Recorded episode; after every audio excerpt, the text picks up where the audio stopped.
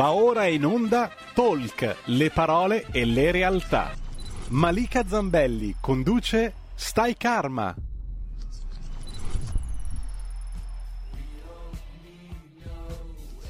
Benvenuti, benvenuti, a tutti in Stai Karma, il talk dedicato alla spiritualità e alla crescita personale. L'argomento di oggi riguarda una delle prove più difficili che la vita ci pone di fronte, che è quella del superamento, dell'attraversamento più che altro del dolore che eh, proviamo a seguito della perdita di una persona cara.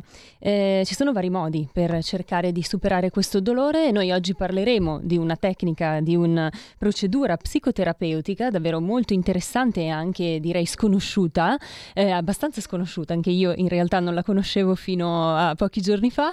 E questa tecnica si chiama IADC Therapy, che significa Induced After Death Communication, ed è una tecnica che induce la persona proprio ad entrare in contatto con il proprio caro defunto e quindi la accompagna, diciamo così, nell'attraversamento e nell'elaborazione più che altro del lutto. Quindi nasce proprio con lo scopo di aiutare la persona a superare questo dolore molto profondo e parleremo di questo con uh, il mio ospite di oggi che è proprio un insegnante di IADC, è un medico, uno psicologo e psicoterapeuta, eh, il dottor Claudio Lalla. Benvenuto dottore. Buongiorno, buongiorno Malika e buongiorno a tutti quanti gli spettatori. Buongiorno a lei. Ecco, ehm, se lei è d'accordo, dottore, io vorrei partire proprio parlando del lutto, no? Perché eh, l'elaborazione del lutto possiamo dire che è una fase molto difficile, molto delicata, eh, che è caratterizzata da sentimenti come rabbia, senso di vuoto, abbando- senso di abbandono, eh, disperazione, eccetera. Ecco, quali sono le fasi che la persona attraversa eh, durante appunto questo periodo che è quello dell'elaborazione del lutto? Allora, le fasi sono fondamentalmente quattro e mh, queste quattro fasi vanno considerate eh, come delle fasi eh, che possono avere poi mh, varia durata, anche se possiamo orientarci in linea generale su questa stessa durata.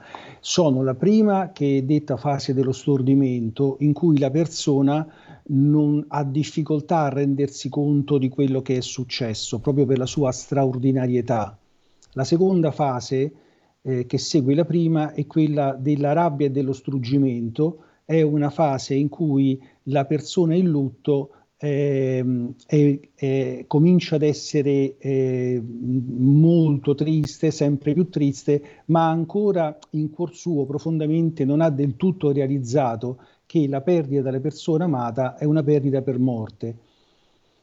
E nella terza fase, eh, invece, entriamo proprio in questa più piena coscienza della perdita per morte e quindi questa è la fase della disorganizzazione, della disperazione, proprio nel senso che si perde la speranza di poter rivedere la persona amata. Infine, la quarta fase è la fase della riorganizzazione, in cui in qualche modo si viene a patti con la perdita subita ci si fa una ragione e quindi si riesce a uh, convivere uh, con, um, con, questa perdita e eh, in qualche modo a uh, riproiettarsi in avanti nella vita. Ok, allora eh, io mm, le chiederei subito di spiegarci invece che cos'è questa, questa, procedura, questa tecnica che è appunto la IADC Therapy. E ehm, so che lei su questo argomento e su quello di cui abbiamo parlato adesso, insomma l'elaborazione del lutto, le NDA, insomma i vari altri argomenti, ha scritto due libri, eh, il primo che si intitola Perdita e ricongiungimento, edizioni mediterranee e poi un altro che è La scelta e il destino edito da da Amrita Edizioni. Quindi le chiederei di spiegarci proprio che cos'è questa tecnica della, eh, della IADC, IADC e in cosa consiste, insomma, e mm, come nasce, poi anche se magari ci racconta un po' la storia di questa terapia di questa terapia. Allora, la IADC therapy è una forma di terapia esperienziale del lutto che mira quindi a, a far avere alla persona eh, il lutto una esperienza di eh, comunicazione col proprio caro non più in vita. Più precisamente si tratta eh, di una forma di psicoterapia che eh, induce uno stato di ricettività mentale grazie al quale la persona in lutto può avere un'esperienza multisensoriale di contatto e di comunicazione con colui, colei che ha perduto. Eh, è facile immaginare quindi quale possa essere eh, l'impatto, la portata ehm, terapeutica di un'esperienza del genere, un'esperienza ovviamente straordinaria. Però per quanto questa esperienza eh, sia straordinaria nel momento in cui viene in qualche modo eh, mh, promossa, eh, programmata, è un'esperienza in realtà ehm, molto diffusa, come dire, in natura, in modo del tutto spontaneo, nel senso che sono state fatte delle ricerche e in particolare da una di queste ricerche condotta dalla Straighthorn nel 2011 all'Università del Nord Texas, da questa ricerca risulta che eh, ben l'80% delle persone in lutto entro un anno dalla perdita hanno una o più di queste esperienze totalmente spontanee. C'è una differenza tra le esperienze che si hanno in modo totalmente spontaneo e quelle che invece sono promosse attraverso l'induzione in uno stato di cettività mentale e, le, e, la differenza è che lo stato di cettività mentale che viene indotto è talmente ehm, profondo che eh, l'esperienza eh, assume delle dimensioni molto più eh, vaste, molto più grandi. Mm, si consideri che quando queste esperienze di after death communication avvengono in modo totalmente spontaneo, durano da qualche secondo a un minuto o due in genere, mentre invece quando avvengono nello studio dello psicoterapeuta, oppure anche se non nello studio dello psicoterapeuta, attraverso eh, diciamo, una conduzione della IADC therapy eh, in modalità online, quindi anche dalla casa propria, mm-hmm. queste esperienze possono arrivare a durare anche due ore. Si tratta di esperienze multisensoriali quindi di esperienze che possono essere eh, visive, possono essere telepatico-uditive, anche telepatico-affettive, telepatico-emotive, possono essere esperienze tattili, quindi esperienze diciamo che sono eh, abbastanza a- articolate dal punto di vista multisensoriale, anche se non è prevedibile prima di eh, realizzare una IADC therapy quali canali sensoriali si possono attuare. Quindi, dottore, può essere anche che la persona veda proprio il, il, il defunto, cioè ma a occhi chiusi o proprio si materializza?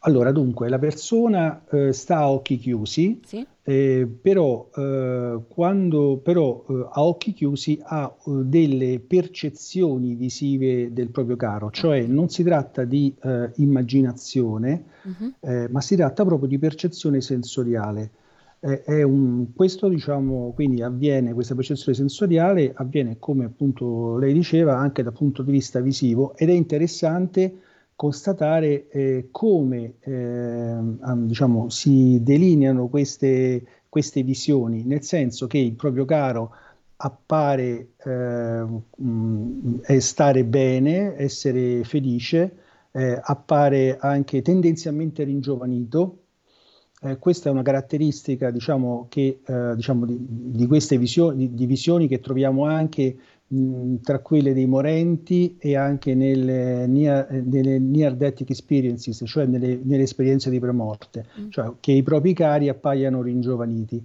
E poi è molto interessante notare questa cosa, che il proprio caro appare in, eh, o nelle, diciamo, nell'ambiente dove si trova il, la persona in lutto, oppure appare in paesaggi ultraterreni, oltremondani, eh, che sono sempre caratterizzati da ehm, una grande bellezza di tipo naturalistico, quindi con prati fioriti, eh, ruscelli, laghi, mare, montagna, che con poi... colori molto vividi. Sì, che poi è il mondo astrale, dottore, no? Che ha questi colori, dicono anche i medium. Che... Mm. Sì, perché i colori sono estremamente vividi, anzi i pazienti a volte dicono che più che mh, la parola vivido è, più, è, indicata la parola vivo, cioè sono dei colori vivi. Uh, una, un'altra cosa molto interessante è che uh, loro vedono i propri cari in eh, paesaggi dove c'è una luce mm. eh, diffusa che loro descrivono, eh, i miei pazienti descrivono come una luce calda, ma calda non in senso termico, bensì in senso affettivo. Ok, trasmette calore quindi. E... Calore, calore affettivo. Ecco, sì. Ehm, allora, quindi a seguito di, di, queste sedute, i pazienti iniziano ad elaborare il lutto in modo diverso, no? Cioè, cosa, ci sono due fasi, lei, lei spiegava. Eh, la prima dove c'è la presa di consapevolezza, no? Che la persona non c'è più, e poi nella seconda, nella seconda giornata si entra poi in contatto, cioè si induce il contatto, giusto? Perfetto, infatti si tratta di una terapia che si svolge letteralmente dall'oggi al domani, ovvero eh, consta di due sedute in, di due ore ciascuna in due giorni consecutivi. L'esperienza è prevista per il secondo giorno, mentre il primo giorno eh, si tratta di fare un lavoro intensivo sul dolore del lutto. Quindi nel primo giorno c'è una sorta di meditazione di consapevolezza eh, sul dolore che si prova, quindi una immersione piena in questo dolore.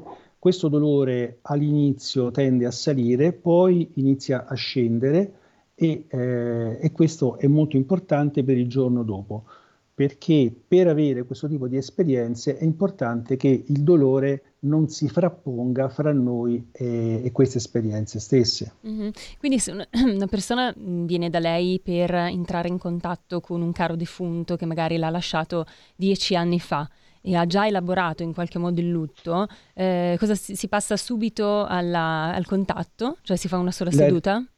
La ringrazio Malika di questa domanda che mi sta facendo perché eh, non bisogna pensare che questa sia una terapia rivolta soltanto a coloro che soffrono di un lutto acuto, anche le persone che hanno ormai un lutto integrato, che quindi hanno già elaborato il lutto, possono usufruire di questo tipo di intervento.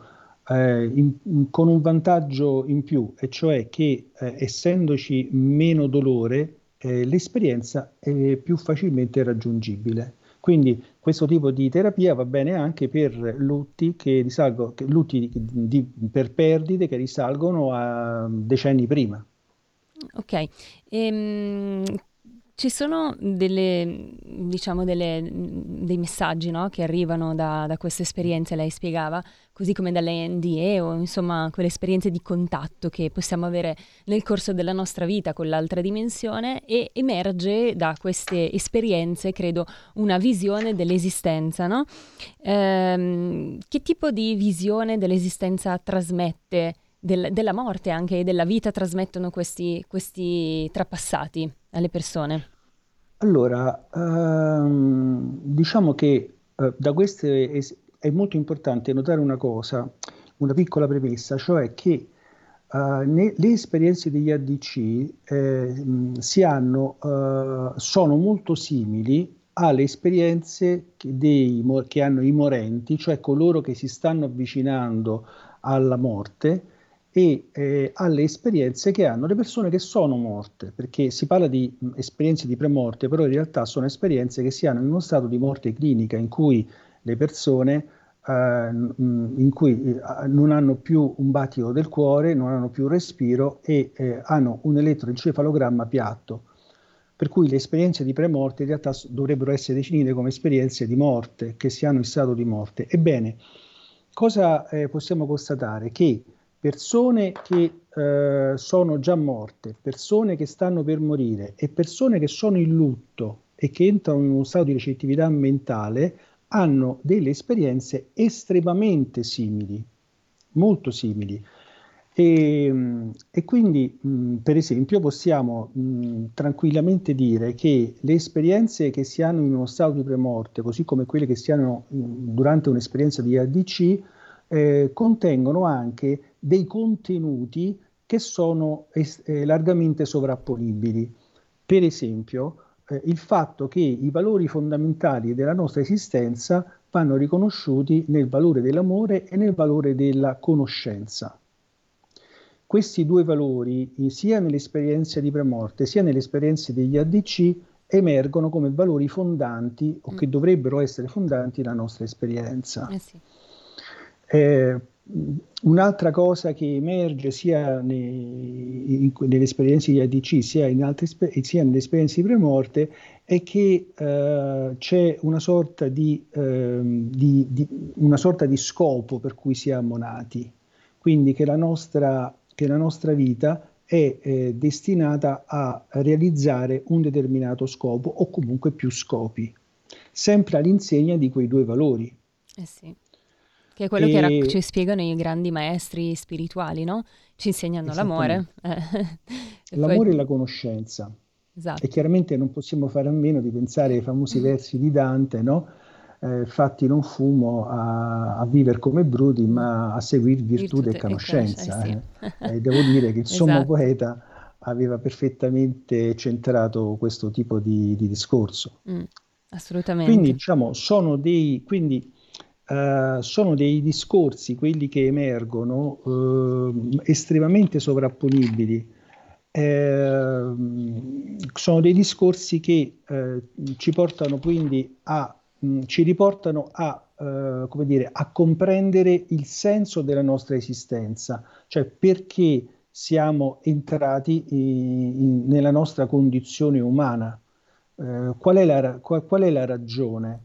E, e, credo che oggi come oggi mh, avere diciamo, qualche, uh, qualche possibilità in più di capire il significato della nostra esistenza non sia poco, no? perché in fondo dobbiamo riconoscere che viviamo in una società dove, ehm, so- dove, dove sussiste una sorta di nichilismo di fatto, no? pragmatico, uh-huh. una società in cui spesso vediamo, eh, vediamo mh, come dire, tramontati dei, diciamo, tra- tramontato un, un senso che orienti la nostra vita. Già. Sì, sì, anche perché è una società che tende un po' a, a, vedere anche l'argomento della morte come un tabù, no? come se fossimo esseri immortali e tendiamo a non esatto. pensare mai al fatto che in realtà eh, in tutte le nostre incarnazioni, poi per chi crede ovviamente alla teoria della reincarnazione, siamo destinati ad andarcene, no? a lasciare il corpo fisico e quindi poi è ovvio che tanti valori vengono un po' dispersi, no? perché non ci si rende conto che poi in realtà eh, siamo tutti esatto. destinati eh, a, a, lasciare tutto, tutto ciò che è materiale. Esatto, eh, eh, infatti, infatti, questa è un- un'osservazione molto importante a mio parere perché la nostra società ha in qualche modo ehm, cancellato la morte dalla nostra vita. Mm, Quindi noi viviamo, eh, tendiamo a vivere nell'inconsapevolezza eh, della finitezza della nostra vita e questo inevitabilmente tende a fare della nostra vita una vita più superficiale sì. e a, facendoci meno domande, anche a farci meno domande, ci porta a farci meno domande sul senso della vita e quindi chiaramente a vivere uh, senza, um, diciamo, poi cogliere ciò che nella vita dovremmo, ciò che dalla vita dovremmo attingere e ciò che dovremmo anche seminare. Mm-hmm. Eh, sì, ci sono persone magari pronte ad affrontare questo argomento come fosse eh, parte dell'esistenza e persone che invece appunto non ce la fanno proprio, quindi ognuno ha anche i suoi tempi, no? Io ad esempio da bambina, fa ridere questa cosa fino a un certo punto, però quando ero bambina io già avevo sette anni piangevo perché pensavo alla morte ed è una cosa stranissima, no? Infatti mio papà certo, diceva, ma certo. questa bambina che problemi ha? Perché io avevo dei giorni in cui piangevo e dicevo, ma io non voglio morire, forse era boh, un ricordo di una, di una, vecchia incarnazione o della precedente incarnazione. Sì. Quindi è interessante. quindi, insomma, come, bambina, come bambina aveva una lucidità maggiore di quella che hanno, che hanno gli adulti, no?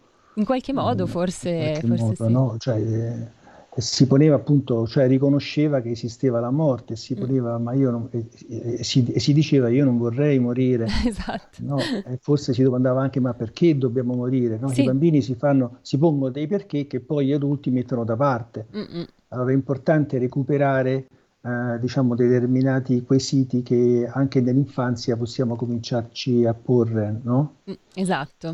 E immagino, Infatti. dottore, che queste persone con cui lei lavora a seguito di queste esperienze indotte o meno, perché credo che tanti dei nostri ascoltatori abbiano avuto in realtà delle esperienze di questo tipo anche spontanee, magari nei sogni, oppure c'è chi magari ha fatto anche degli, dei viaggi astrali, astrali spontanei, le OBE, no?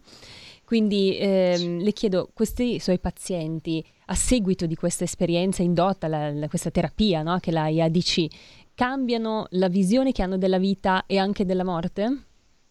Allora, dunque, intanto eh, diciamo che loro eh, riescono a elaborare meglio il lutto perché emergono da queste esperienze con eh, una maggiore capacità di sviluppare quattro convinzioni, no? che sono lui, lei c'è ancora, sta bene, mm. mi è vicino quotidianamente, questa è una cosa che loro ci dicono sempre nelle esperienze di ADC, e poi verrà un giorno in cui ci rincontreremo. Quindi intanto chiaramente c'è questo primo obiettivo che viene raggiunto. È chiaro che l'esperienza è talmente straordinaria, è talmente diciamo, impegnativa da tutti quanti i punti di vista che poi mh, ci vuole un certo tempo di elaborazione dopo l'esperienza stessa perché da questa si possano attingere appieno questi significati. Questo riguarda la, gran, la, la stragrande maggioranza dei, dei, pazienti. Poi c'è una parte di, di, queste persone che a seguito di questa esperienza sviluppa maggiormente un cammino di tipo spirituale, mm.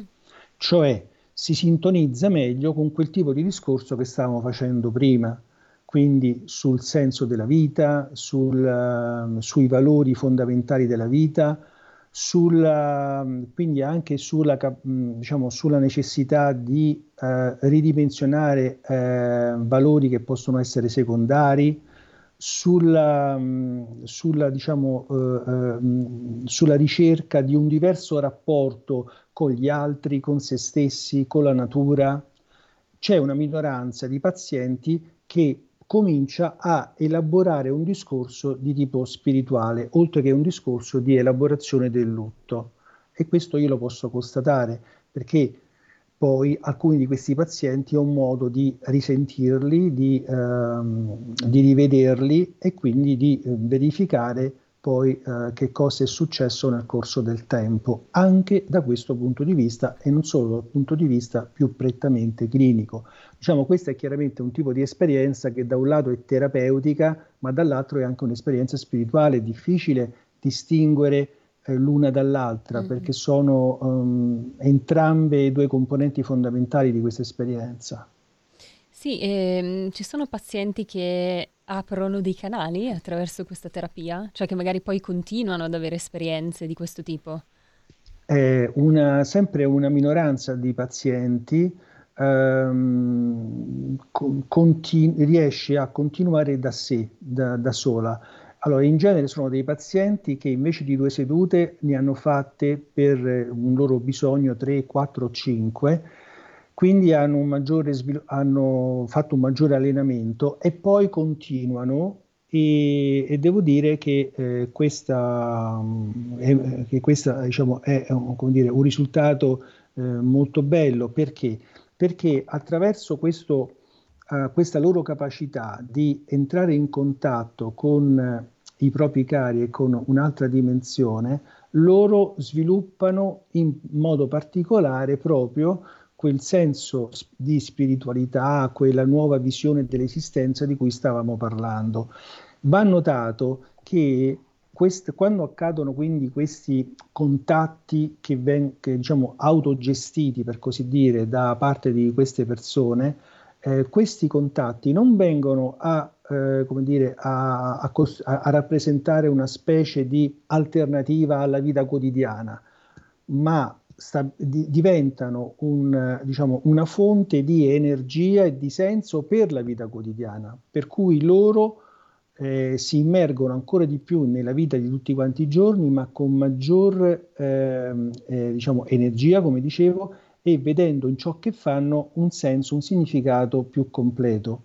Quindi è importante questa cosa perché si potrebbe anche pensare che queste persone fuggono dalla vita terrena per eh, andare a vedere la vita ultraterrena. Non è così, non è così. È invece un arricchimento quello che, che loro fanno, che loro realizzano proprio per dare più spessore, più profondità alla loro vita quotidiana.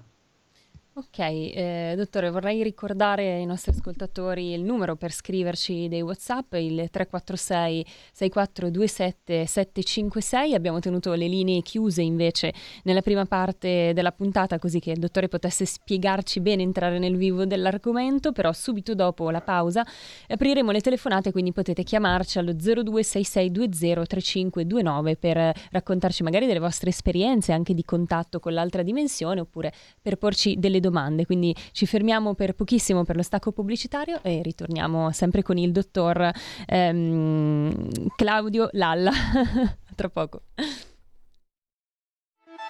Stai ascoltando Radio Libertà, la tua voce libera, senza filtri né censure, la tua radio.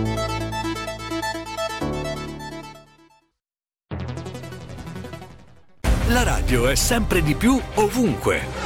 Io la radio la ascolto in auto con tutti i nuovi programmi, perché ho la radio DAB. E tu? Io al lavoro ascolto la radio dal mio computer. E tu? Io a casa l'ascolto dalla mia TV. E tu? Io l'ascolto dal mio telefonino, con Radio Player, l'app delle radio italiane. E tu? Io la radio l'ascolto con lo smart speaker. Oggi 35 milioni di italiani ascoltano la radio così. E tu? La radio, ovunque, sempre di più. Anche Radio Libertà è su Radio Player Italia.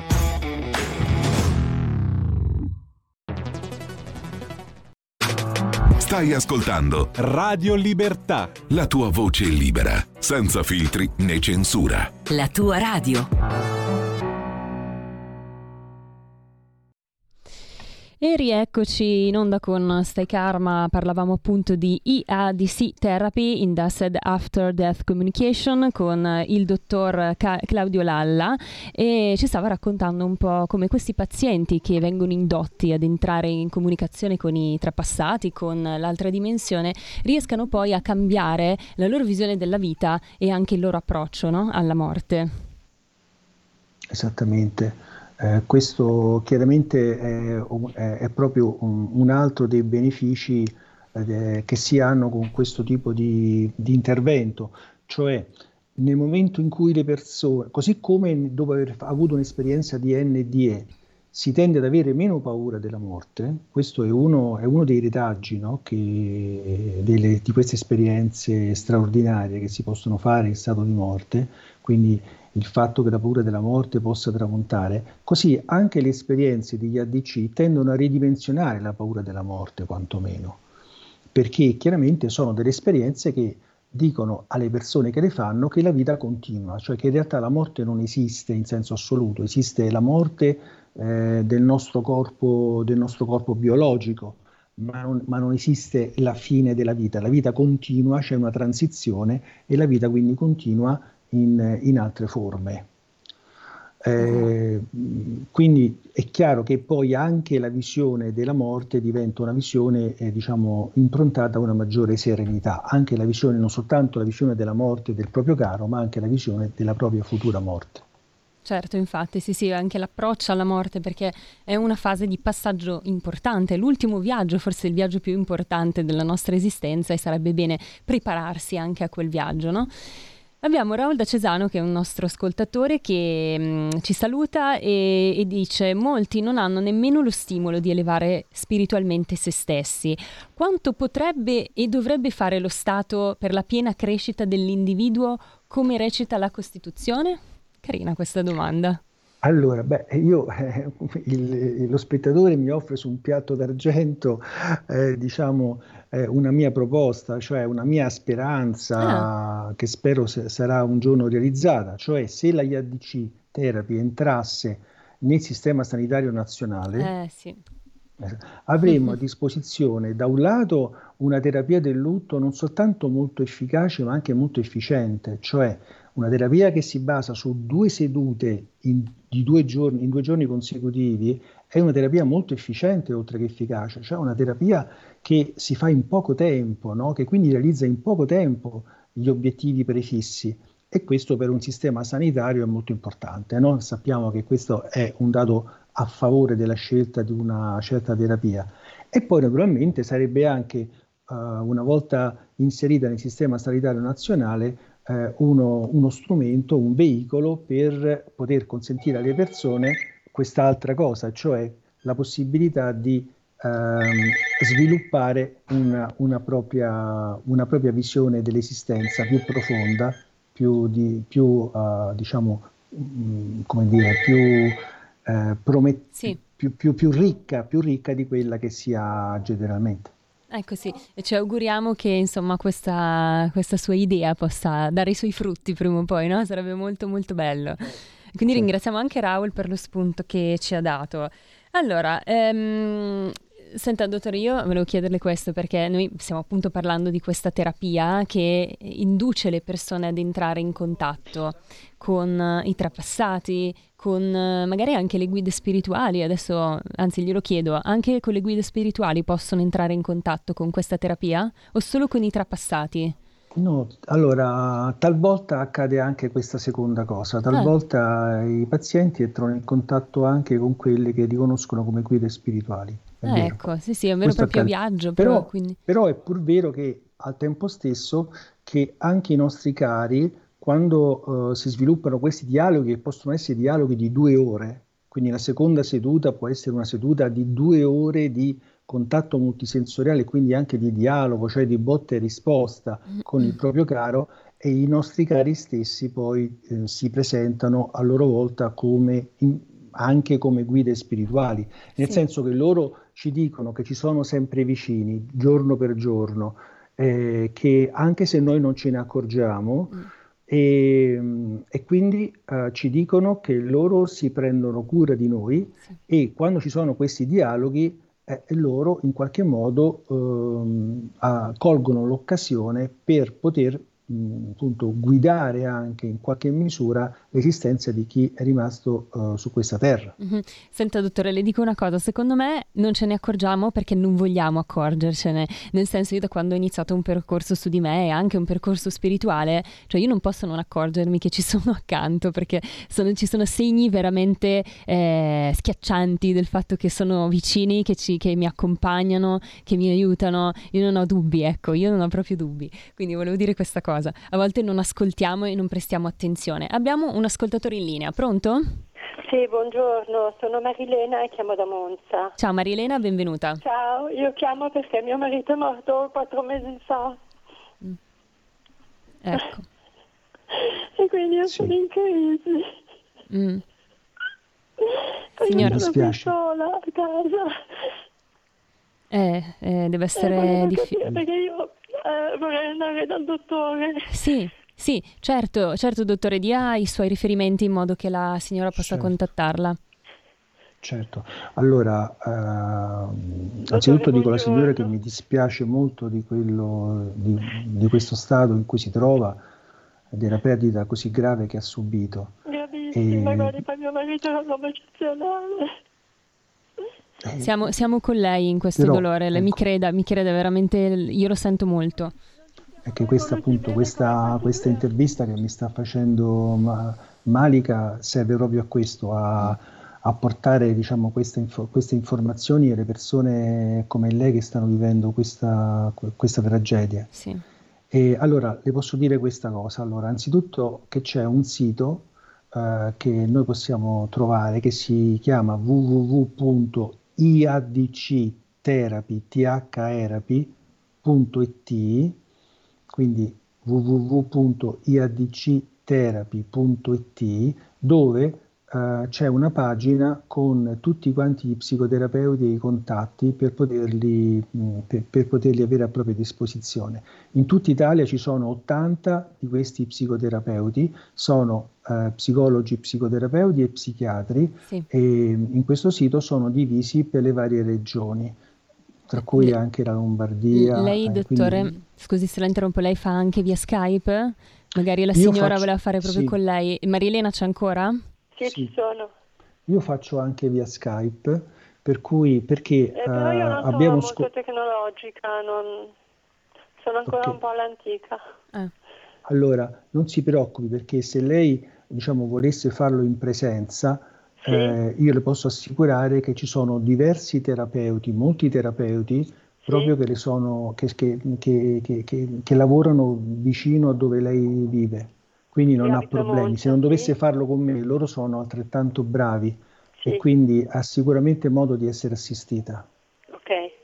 Intanto grazie Marilena per la sua condivisione, per averci telefonato e aver avuto anche il coraggio di esporre questa sua grave perdita, questo forte dolore che sta vivendo. Cosa, eh, posso dire una cosa al sì, dottore? certo. Prego, prego. Dottore, volevo dirle che eh, nei primi i tempi successivi alla morte di mio marito, no? io per un mese e mezzo eh, avevo la sensazione che lui fosse in casa e lo sentivo attaccato alle mie spalle.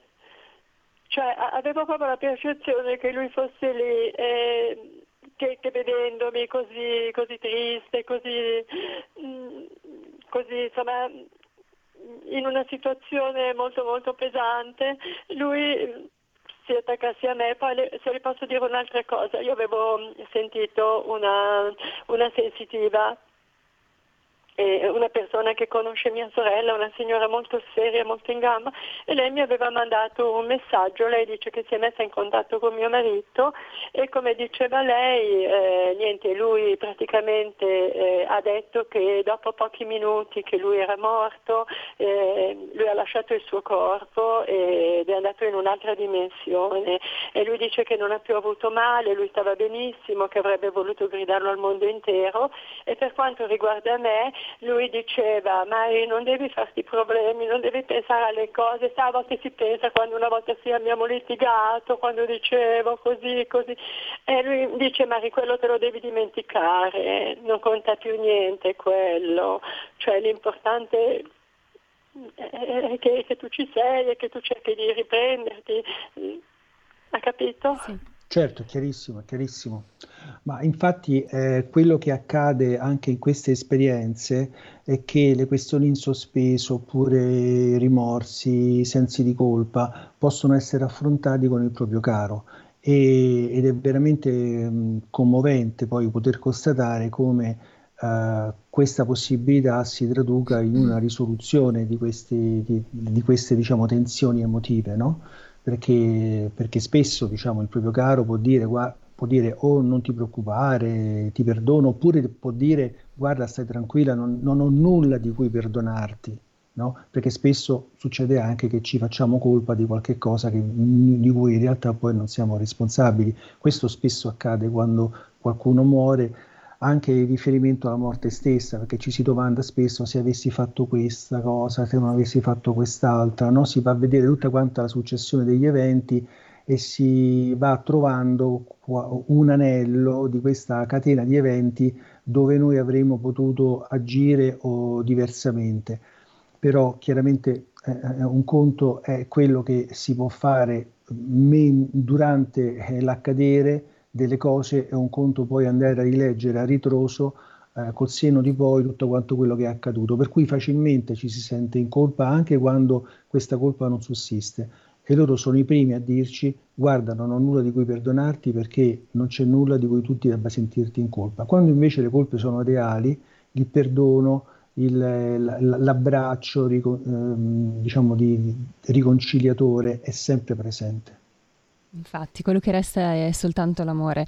Grazie Marilena, se non hai altre domande ti salutiamo, ti mandiamo un grosso abbraccio. Tutti i giorni scrivo a mio marito, io ho dei, dei quaderni, scrivo tutti i giorni tutte le mie sensazioni, i miei pensieri, mm. eh, cioè per me è come parlare con lui sì. e, e, poi io prego tanto e poi devo dire che da che mio marito è morto io non ho più paura della morte. Ecco. Eh. Aspetto solo il momento che, che possa incontrarlo di nuovo. Grazie però, Marilena. Ecco, però ora sì. questa possibilità di avere un'esperienza di incontro senza attendere la sua morte, no? Mm-mm, esatto. Ora, ora, c'è questa possibilità. E noi man- ti mandiamo un grosso in bocca al lupo affinché tu possa entrare in contatto con questa terapia anche con uh, tuo marito. Un grosso abbraccio in bocca al lupo Marilena, grazie. Grazie, buona giornata. Anche a te. Buona giornata, buona ecco, giornata. Ecco, dottore, abbiamo avuto anche un'esperienza, mol- cioè una condivisione molto forte, no?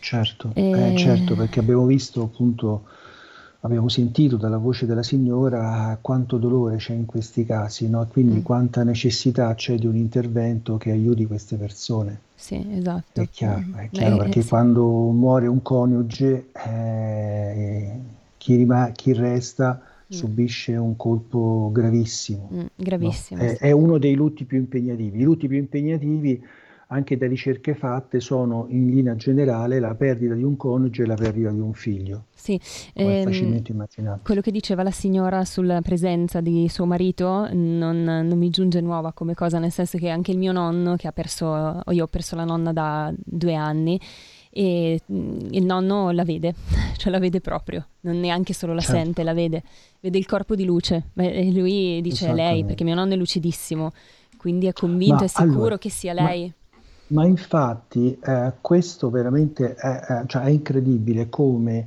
eh, nonostante siano così diffuse queste esperienze, poi siano così eh, poco condivise no? mm. uh, a livello vergogna, sociale, forse, a livello no? pubblico. Sì, perché chiaramente la nostra è una cultura che, non, che, che tende a non ammetterle, no? non, gli, no, non, gli, dà molta cittadinanza a mm. queste esperienze spontanee, intendo, no? questi sì, ADC, sì. after death communication, queste comunicazioni post morte che avvengono da sole, quando meno ce lo si aspetta sì, anche. È vero. Un'altra però, telefonata. Però sono molto diffuse, sono molto diffuse. Mm-hmm, è vero.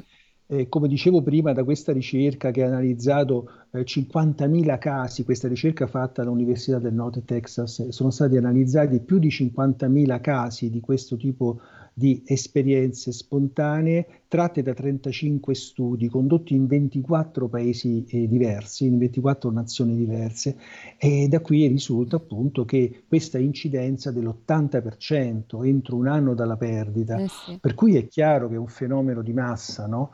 eh, di cui però oh, i giornali, part- le radio, in questo caso noi ne stiamo parlando, le televisioni non, non fanno cenno mm. ed è sicuramente eh, un fenomeno, un'esperienza che incide sul lutto, cioè tornando alla, alla, alla, domanda iniziale che lei mi ha fatto sulle varie fasi del lutto, è chiaro che nel passaggio tra la fase della disperazione, come quella che ora stava vivendo la signora, e la fase poi della, risoluz- della riorganizzazione della risoluzione del lutto, è chiaro che in quel passaggio sicuramente eh, hanno un grosso ruolo proprio queste esperienze spontanee, perché sono esperienze che ti portano la buona novella, che mm. lui c'è ancora, che è vicino a te, che eh sta sì. bene, che, che, vi, che, vi, rincontrerete. Eh.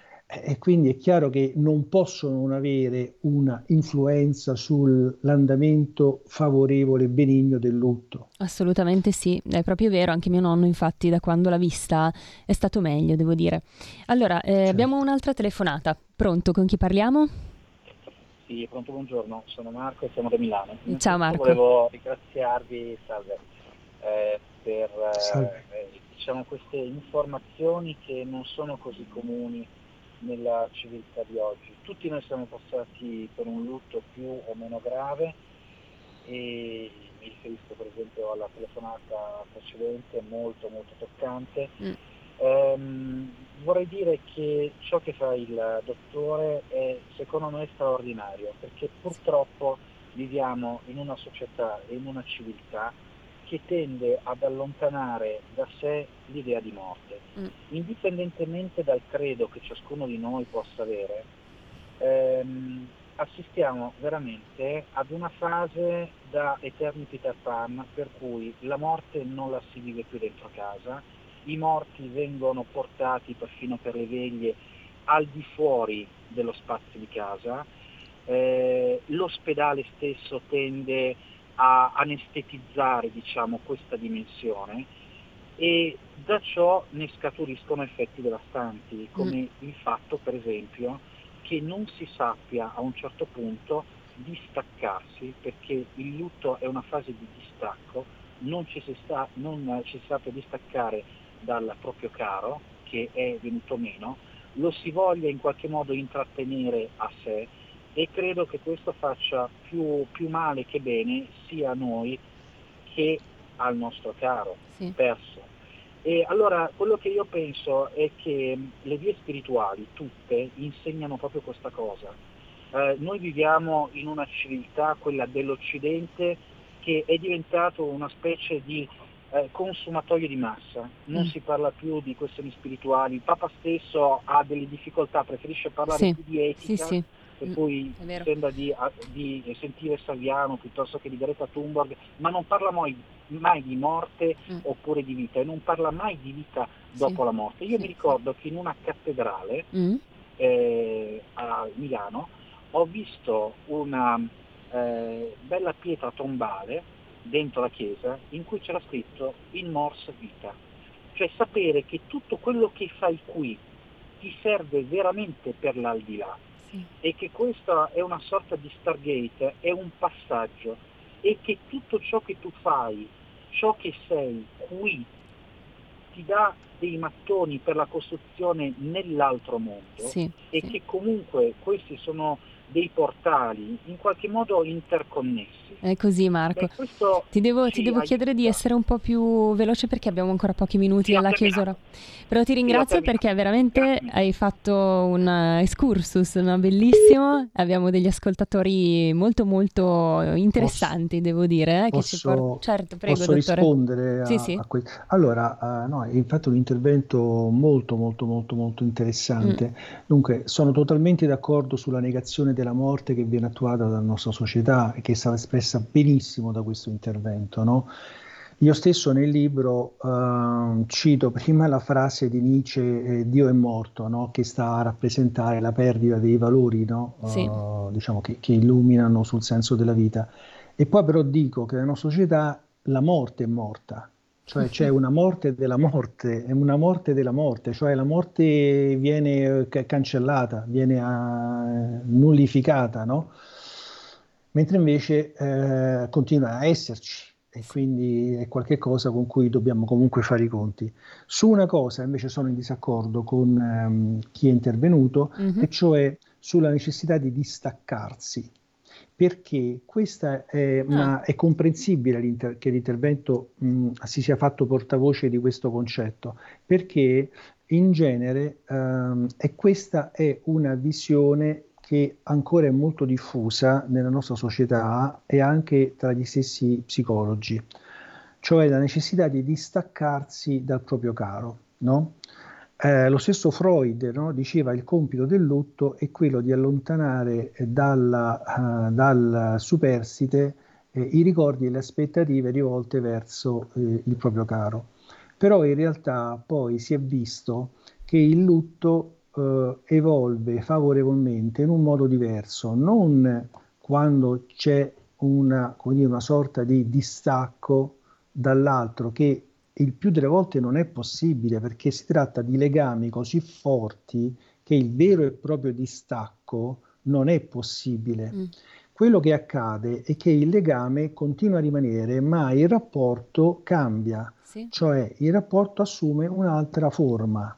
Quindi che il, in, in de, nella stragrande maggioranza dei casi è una forma, per esempio, di dialogo come quello della signora no? che è intervenuta prima, che per esempio scrive al marito, no?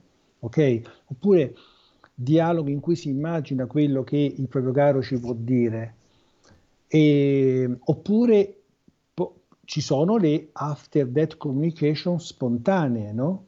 Allora, queste esperienze sono molto importanti anche perché danno la possibilità alla persona di sentire la vicinanza del proprio caro ancora di più. Sì. Sapere che lui c'è ancora è qualcosa che non ostacola l'ulteriore sviluppo della propria vita, gli ulteriori passi che ci attendono, ma, raffor- che, ma, ma, ma rafforza questo, questo, il percorso esistenziale, nel senso che quando sappiamo che un proprio caro ci è ancora vicino, ci sentiamo più forti per affrontare il resto della nostra esistenza.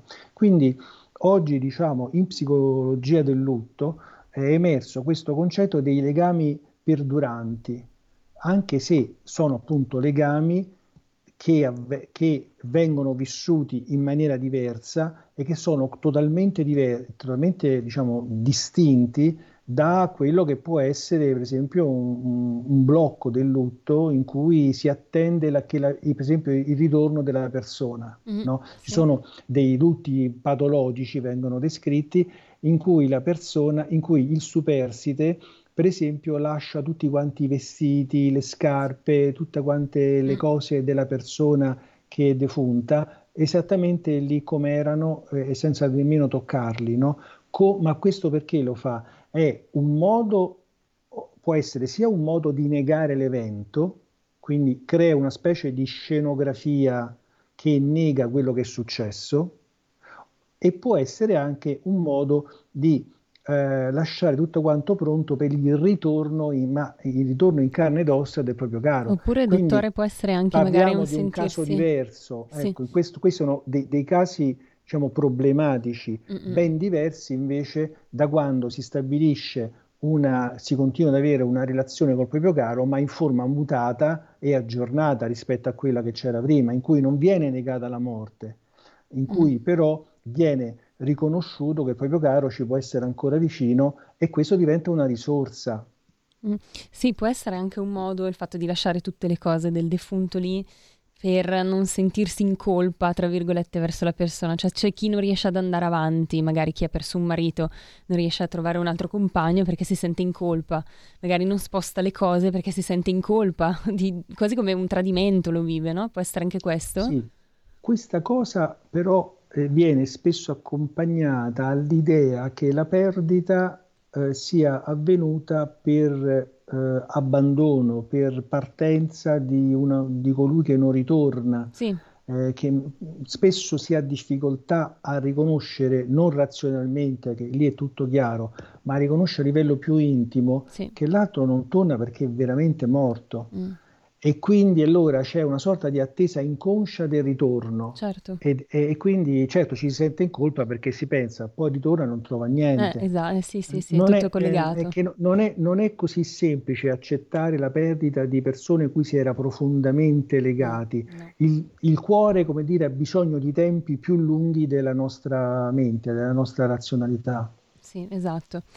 Dottore, io la ringrazio, siamo più, purtroppo in chiusura di questa bellissima puntata che insomma è stata interessante anche per me, veramente, la ringrazio per quello grazie, che ci ha raccontato. Marica. Grazie a lei, grazie a lei. Grazie di cuore, dottore, avremo altre occasioni se vorrà per parlare di NDA, insomma di, eh, di appunto esperienze di premorte e anche di altri argomenti, insomma ci sentiremo certamente. Intanto ringraziamo anche i nostri ascoltatori, chi è intervenuto, chi ci ha scritto, chi ci ha ascoltato e dottore, grazie, grazie alla prossima. Grazie, grazie a lei e grazie a tutti quanti gli spettatori che ci hanno ascoltato, che ci hanno seguito, che ci hanno fatto anche delle domande interessantissime. Un'ultima cosa, se vuol lasciare i suoi riferimenti o magari spiegarci come possono le persone acquistare i suoi libri, ecco. Allora, i miei libri uh, sono Perdita e ricongiungimento, uh, la cui seconda edizione, riveduta, aggiornata e ampliata, è uscita l'altro anno, nel 2021 Perdita di ricongiungimento edito da Edizioni Mediterranee e poi l'altro libro è La scelta e il destino che è uscito a febbraio di quest'anno e, e Edizioni a Verità. Eh, la scelta del destino, a differenza di, per, eh, di perdita di ricongiungimento, approfondisce molto di più, cosa che già c'era in perdita di ricongiungimento, ma questo secondo libro è totalmente dedicato a questo secondo aspetto, approfondisce, approfondisce molto di più la visione dell'esistenza che nasce da queste esperienze oltremondane. Poi le persone possono eh, contattarmi andando, sì. già se fanno, digitano Claudio Lalla su Google appaiono, appare il mio sito uh-huh. e quindi eh, sul mio sito possono trovare i miei riferimenti sia mail, i miei capi di mail e quelli telefonici. E poi c'è quell'altro sito www.iadctherapy.it dove si trovano tutti quanti i, uh, i terapeuti italiani che portano avanti questo tipo di intervento, tra cui anche il mio. Bene, grazie ancora dottore, un saluto a tutti i nostri ascoltatori nella speranza che insomma questa puntata possa avervi donato un po' di sollievo e magari aver dato anche un valido spunto a chi eh, abbia perso una persona cara e voglia in qualche modo elaborare il proprio lutto. Ciao a tutti. Avete ascoltato Stai Karma